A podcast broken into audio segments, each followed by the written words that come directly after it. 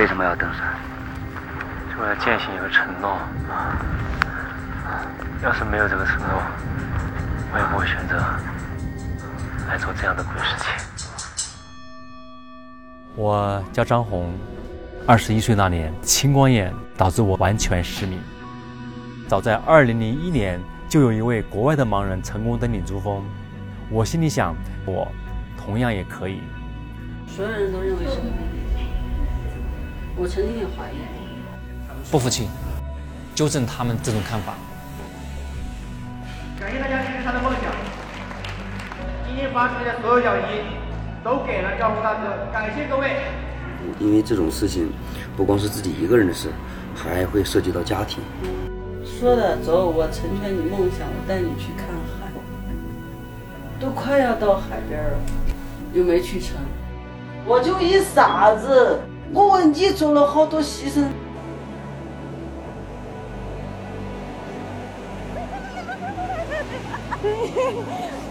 今天能够有机会在来海边，那么下次还有没有这个可能？其实心里面是没底的。他万一他上去会不会遇到什么危险？毕竟他是一个看不见的人。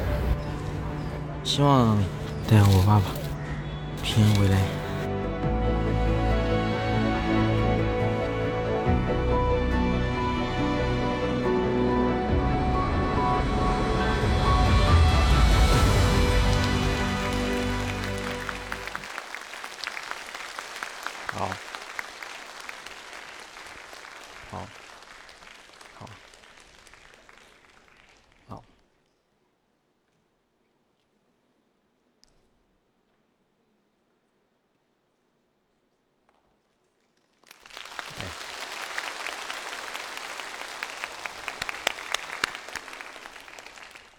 大家好，我是张红，双目失明二十五年了。刚才各各位看见我小心走过来，还算正常。这个是我事先来回走过好多遍的结果，这也算是经过彩排了，对吗？我感觉上讲台的紧张一点不亚于爬珠峰。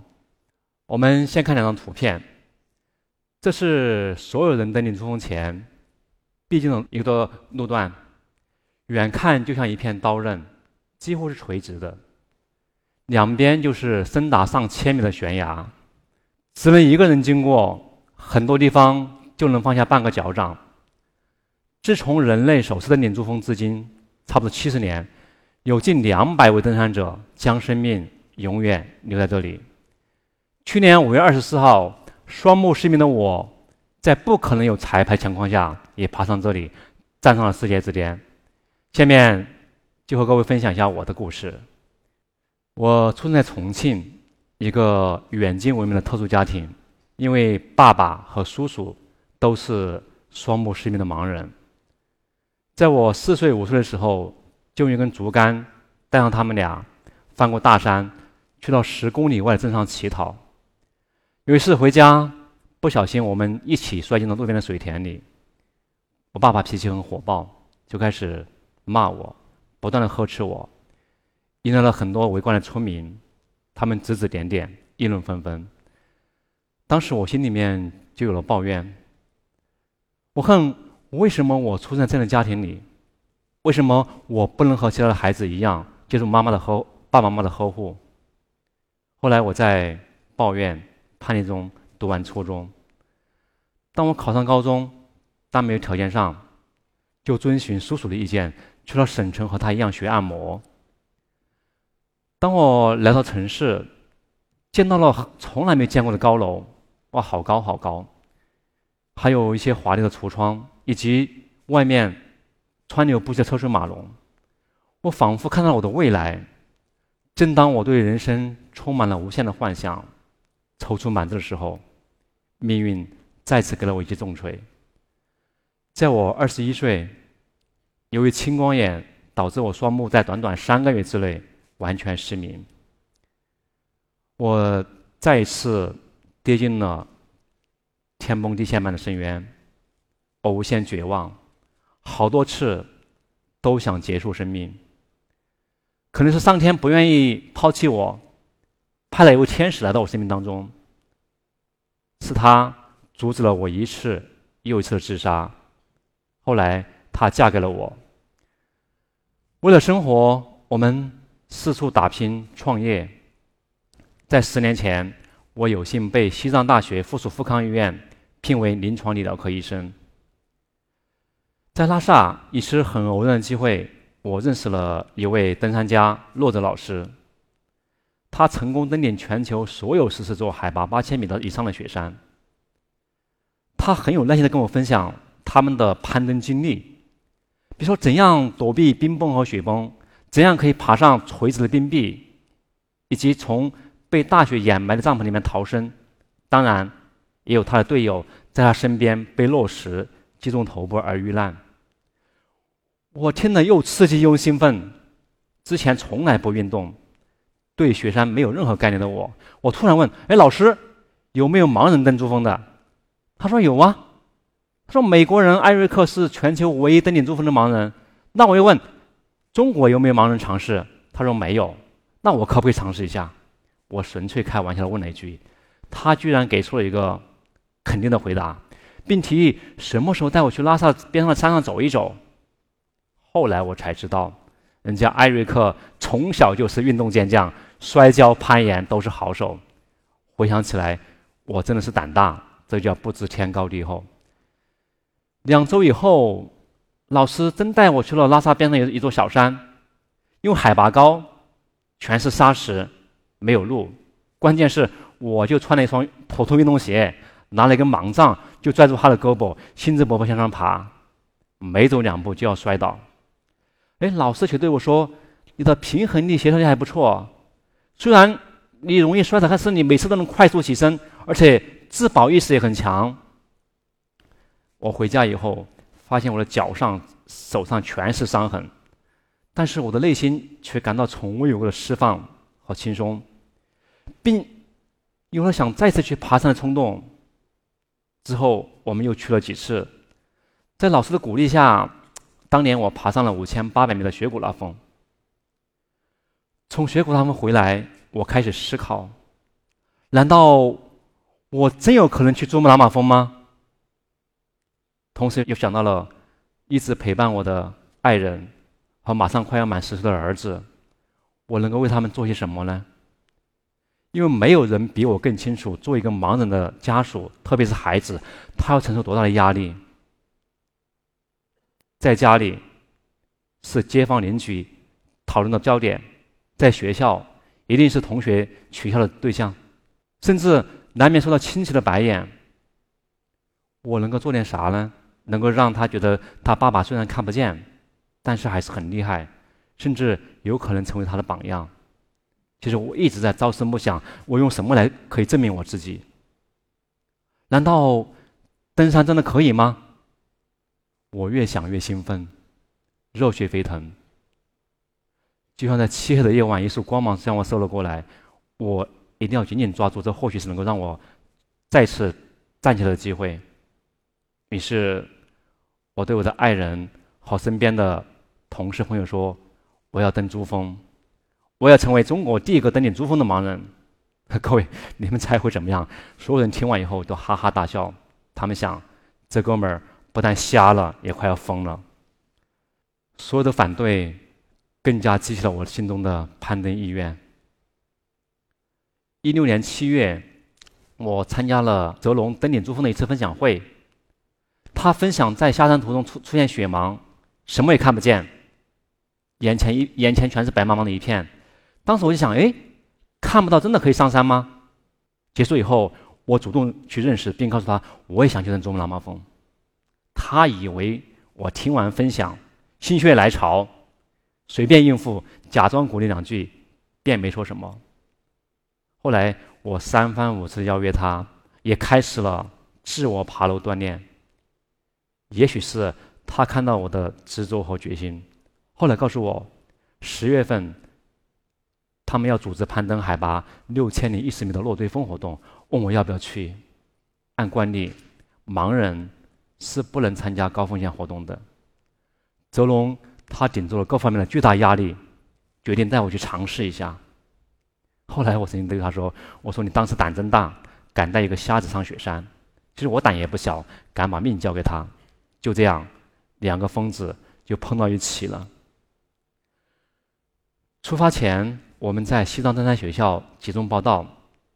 他扛了一大坨包的登山装备，什么安全帽了、安全带了、高山靴了、冰爪了，什么上升器、下降器了，还有各种环境穿的衣服摆了一地。他要教我使用，我以前从来没接触过这些玩意儿，但他也是第一次接触盲人。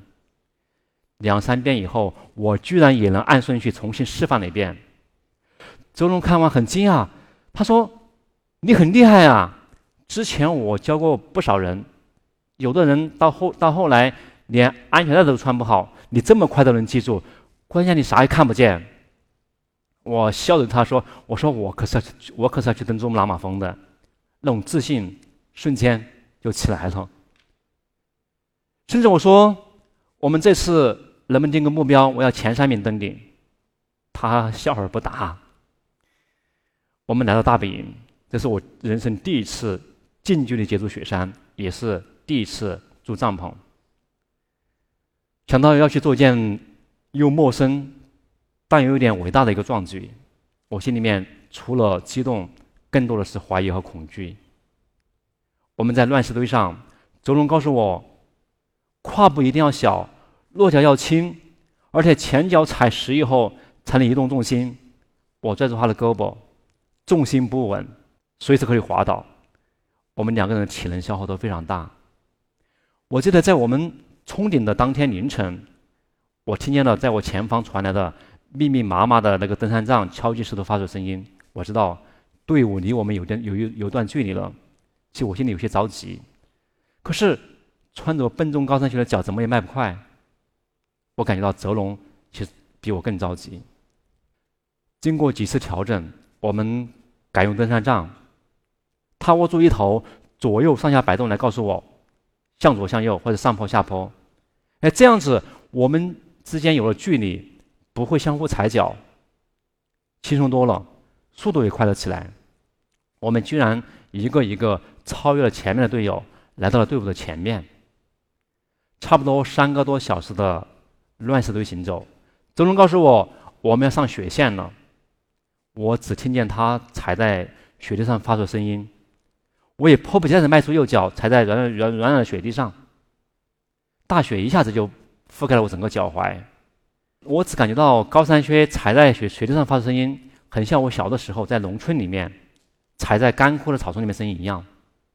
可是每一次跨脚，脚从雪里拔出来，却需要费很大的体力，让我感觉到有点脚踏实地的感觉。天空一直在飘雪，温度也很低。可我的后背还在冒汗，一点不冷。也许是我第一次到雪山那种新鲜感，让我沉浸在享受之中。就这样，泽龙带我登顶了人生第一座海拔六千米的雪山。之后两年，我又陆续登完了几座海拔七千米的雪山。每一次攀登都遭遇各种不同的风险，同时也让我对雪山有了更多的认识。虽然。承受着不同的痛苦和压力，比如说高寒缺氧、严重高反、狂风暴雪，以及强紫外线晒得人面目全非。这里我想提一下：一七年十二月，泽龙带我反季节自主攀登海拔七千零五十米的佐木拉孜康雪山。所谓反季节，就是非登山季，就一般不会有人在十二月份去攀登雪山的。为什么？因为气候恶劣，平均气温都在负三十度以下。自主攀登就是没有向导，所有的物资装备都得靠我们自己来背负。只能说，我们这样可以模拟一下珠峰的真实环境。哎，第一天还算顺利，我们用了三个半小时就走完了原计划需要五个小时的乱石堆。两天以后，我们站上了佐木拉孜康的峰顶，我创造了历史。成为国内爬得最高的盲人，我们必须要在天黑之前回到山下，时间很紧，需要快速下撤。可我怎么也快不起来。我们都知道，上山容易，下山更难。泽龙就让我坐在滑雪板上，他在后面用绳子拽住来控制方向和速度。哎，这样确实快了不少。我们正在庆幸额外带了滑雪板，突然，泽龙紧紧抓住绳子，同时我也感到我的脚已经碰到一块硬硬的边缘，因为从上面下来全是软软的雪地，这明显感觉不一样，但我也不知道是什么。这个时候，泽龙对我说：“让我右脚踩住雪地，慢慢向右转身。”他几步上前。把我扶起来，然后向前跨了几步。等我站稳以后，他才长舒了一口气，说：“刚才他脸都吓白了，全身冒冷汗，因为一直下雪，能见度很差，全是白茫茫一片。我们已经走错了方向，刚才已经滑到一个冰裂缝的边上了，我的左脚已经悬空了。如果再向前半步，毫无保护的我。”后果不堪设想。这是与死神的一次亲密接触，又遇到几次危险。天黑，再次迷路，远处出现了狼群。直到深夜，我们才回到了停在山下面的车里。在攀登过程中，我承受着极大痛苦和折磨。我开始反问我自己：我为什么要要来这里呢？别人登山。可以欣赏无与伦比的美景，也可以拍出很棒很酷的照片。那我的收获是什么呢？难道就是来承受痛苦和折磨的吗？每天朝九晚五、按部就班的生活不好吗？想到这里，我就想快速下山回到城市。可这个时候，心里面另外一个声音又在，好像在提示着我：一定要坚持。你之前的承诺是什么？不能放弃。佐木拉兹康的攀登让我的体能状态、应变能力和心理素质有了一定的提高，同时对珠峰的攀登信心也更足了。后来，由于泽龙有其他的工作和事业安排，我的向导换成了强子老师，他是一位资深的高山向导。二零一九年，他带我登顶了海拔七千五百四十六米的穆斯塔高峰。从那以后，我又经常打电话跟强子讨论。攀登珠峰的可能性，可能次数多了，他发现我不是在想象，而是很认真。他也认真并严肃的对我说：“我一点不怀疑你的意志和能力，但是珠峰真的不是其他山峰所能比的。你不要以为你可以爬上珠爬上六千米、七千米的雪山，就可以去爬珠穆朗玛峰了。他们之间绝对不只是海拔数据的差异而已。你知不知道？”你怎样通过飘忽不定、随时可能会崩塌的昆布冰川？你都不会攀冰，你怎样可以爬上有些垂直的冰壁？还有纵横交错的冰裂缝，连常人都是都很困难，你怎么可以过得去？长达数百米的落石壁，你怎样可以躲避上面掉下的石头和冰块？还有每一年都会有人遇难的希腊里台阶，你怎么上？总之，困难障碍说了一大堆。最后，我就问了我自己一个问题：既然美国人艾瑞克可以，为什么我不可以去尝试一下？当然，除了这些困难和障碍之外，还有一个更大的难题困扰着我，那就是攀登珠峰所需的巨额费用。因为我看不见，需要更多的后勤和向导，费用是常人的好几倍。比如说，一般人需要五万美金，那么我可能就需要十五到二十万美金。按我当时的收入，可能需要十几年不吃不喝才有可能攒够。找人赞助，没人相信，都说你是天方夜谭。又一次，我在亲戚家，我跟他说我要去登珠峰了，他看了我一眼，嘲讽地说：“张红，你不要白日做梦了，你一个瞎子，你认为真有人支持你吗？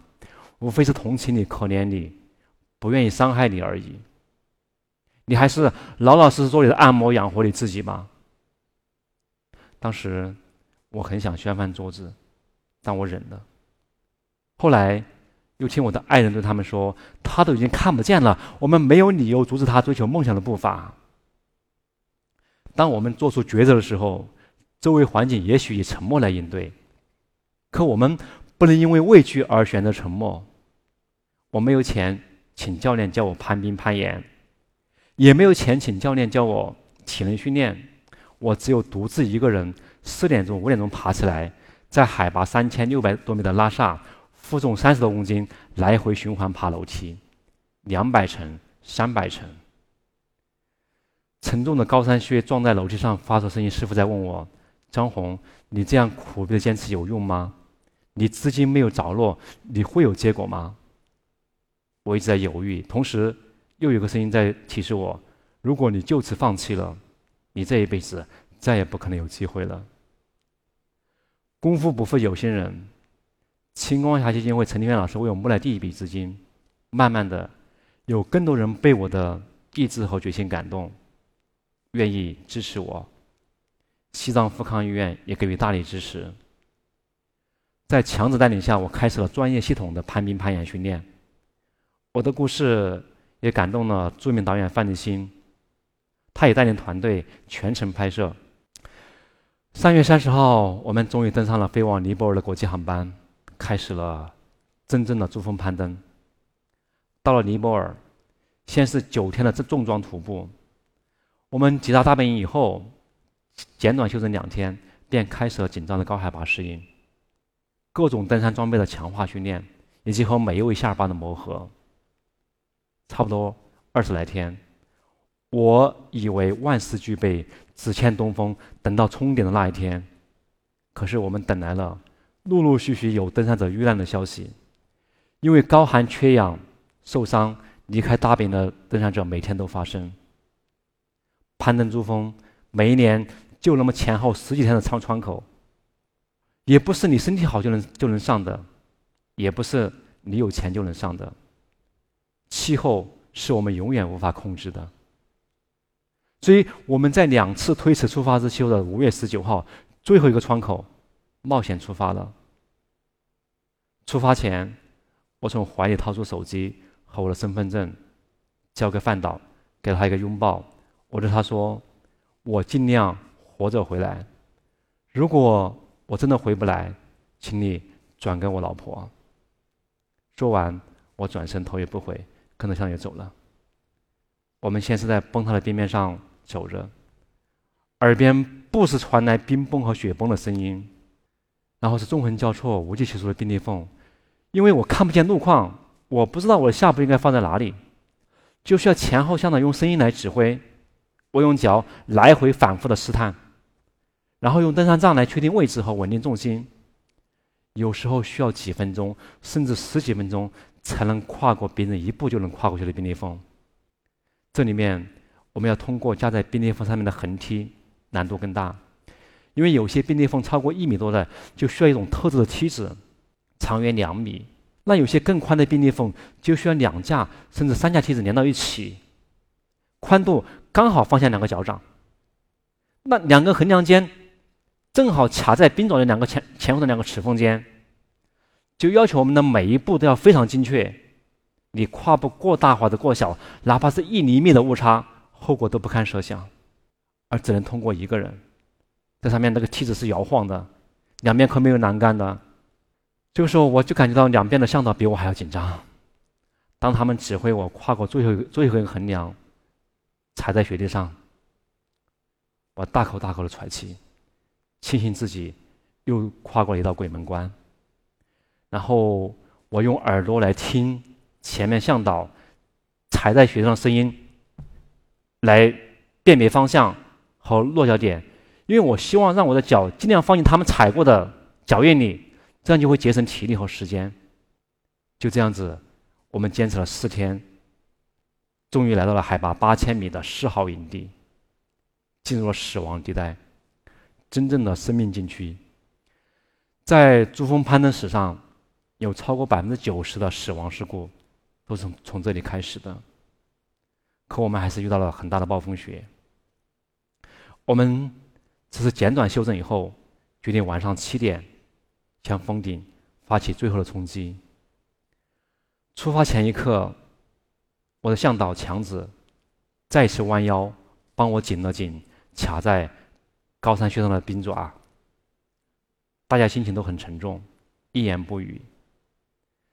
狂风夹带着冰块和一些碎石块，形成一道阻力，我们根本没办法站起来，只能说只能弯腰一步一步向前挪，根本无法直立，每走几步都得停下来休息调整好久。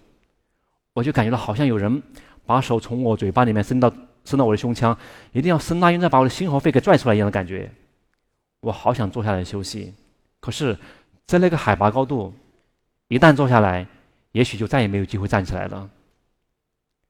将近十个小时的艰难攀登，我们的上升还不到七百米，可我们担心的问题还是出现了。由于气温太低，我们中有人的氧气调节阀冻坏了，氧气开始泄漏。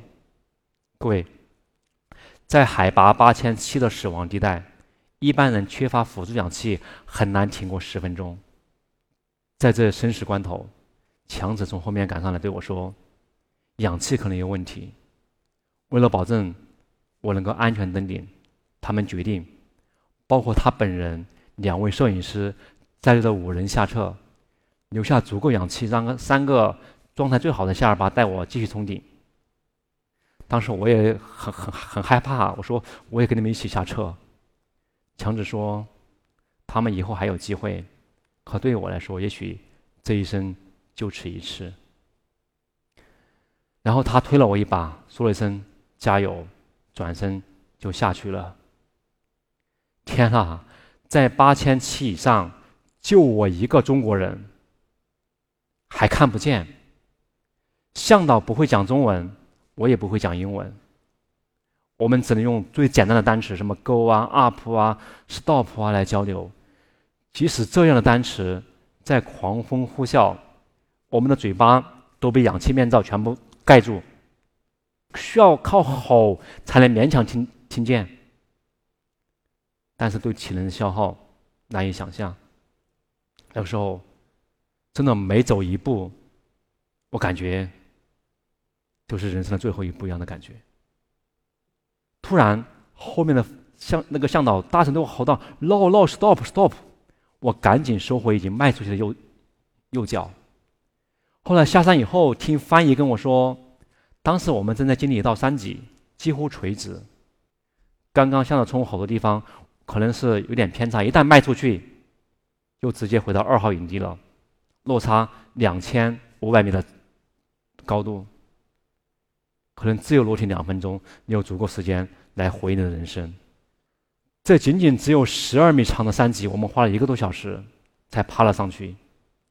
这就是。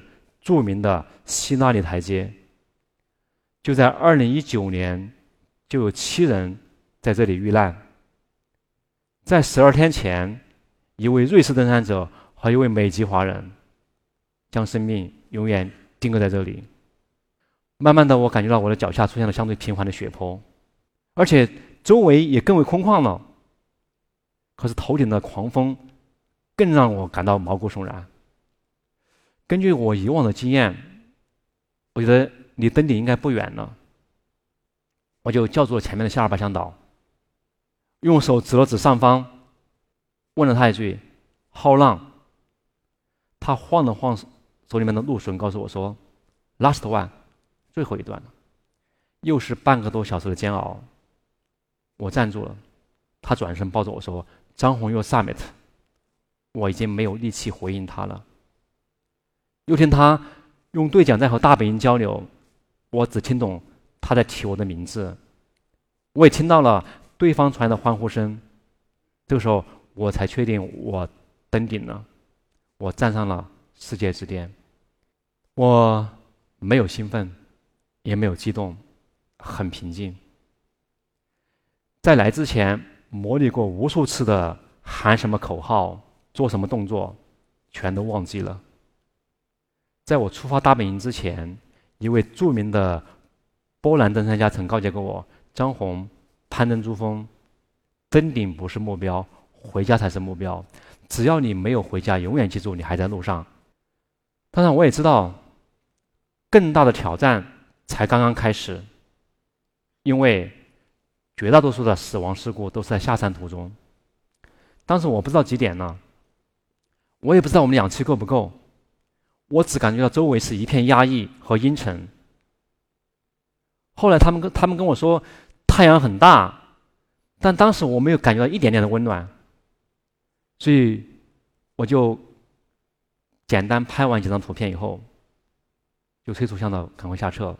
我都不知道，夏尔巴还帮我拍拍了一段小视频，叫《云中漫步》。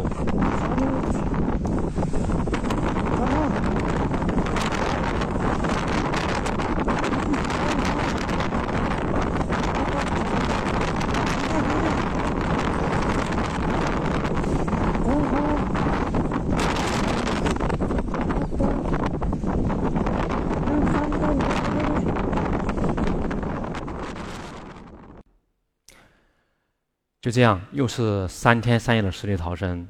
在五月二十七号的清晨，我们在暴风雪中回到了离大本营还有一个多小时的休息点。我屁股刚一坐下，一个热乎乎的被子就递到我的手中，一只手在拍打我的肩膀，并叫我的名字。哇，这不是大本营厨房里的夏尔巴厨师吗？我赶紧喝了两口杯里面的奶茶，哦，是热的。原来。我不是在做梦。我不记得我吃了多少饼干，喝了多少奶茶，但我肯定之前从没吃过这么多。我吃喝完以后，脱去了冰爪，走在大本营高低不平的乱石乱石路面上，我再也抑制不住内心的眼泪夺眶而出，一幅幅的画面在我脑海里面一闪而过，心里面充满了无限的感激。我感谢珠穆朗玛峰接纳了我这位来自中国的普通盲人，要感谢我的中方向导强子及每一位夏尔巴兄弟，要感谢整个摄制组，他们是导演范立新。对，刚好今天是范导生日，我想借助各位的掌声来祝范导生日快乐，好不好？谢谢。好，谢谢。因为他陪伴了我两年，还有他们的摄影师丁亮和 Rock，以及。录音师甘心，我要感谢我家人一直不离不弃的陪伴，还有每一位我认识不认识、曾经支持过、帮助过我的贵人们。同时，我也没有忘记忘记感谢我自己，因为在我以往无数次绝望、即将放弃的时候，我挺了过来。登顶珠峰不是我的结束，而是刚刚开始。下个目标，我将带着五星红旗攀登。七大洲的最高峰和徒步抵达南极和北极，就所谓的“七加二”。虽然我看不见这个世界，但我希望通过我的足迹，让更多人能看到我，能看到一个普通的盲人一样能做很多事情。大自然对每个人都是公平公正的，无论你是谁。珠穆朗玛峰没有因为我是盲人而格外仁慈。也没有因为他人是富豪是精英提供更多的便利和和资源，因为大自然给到我的和给到别人的都是一样的，这就需要我们每个人靠自己的实力一步一个脚印向上攀登。整个珠珠峰的攀登过程，向导提供必要的后勤和方向指引，而每一步都得我自己迈出去。甚至有百分之七十的路段需要我个人独立艰难通过。有人认为盲人不能做什么，只能接受家人的保护和社会的恩赐，甚至甚至也会有人认为盲人可能就是社会的累赘。这样就会使有些残疾人呢不愿意走出来，不愿意面对自己的弱点，对外界缺乏信任，自我封闭。这样就导致可能外界外界对这个对这个群体。也不够了解，可是通过我的亲身经历，整个攀登过程，我认识了各国登山者和朋友，他们给予了我无比的尊重，因为他们看到我和他们之间没什么太多不一样，很多事情我都可以独立完成，我没有因为我是盲人而自卑。当然，我也希望在他们眼里，我就是一个普普通通的登山者，所以我们。要敬畏生命，但不能畏惧生活。这种“我命由我不由天”的勇气，值得我们用一生来验证。顺便告诉各位，我的纪录电影《让世界看见我》正在紧张的后期制作，预计在七八月份和全国观众见面。到时候也希望各位有机会多多关注。最后，祝愿所有的朋友身体健康，家庭幸福，梦想成真。谢谢。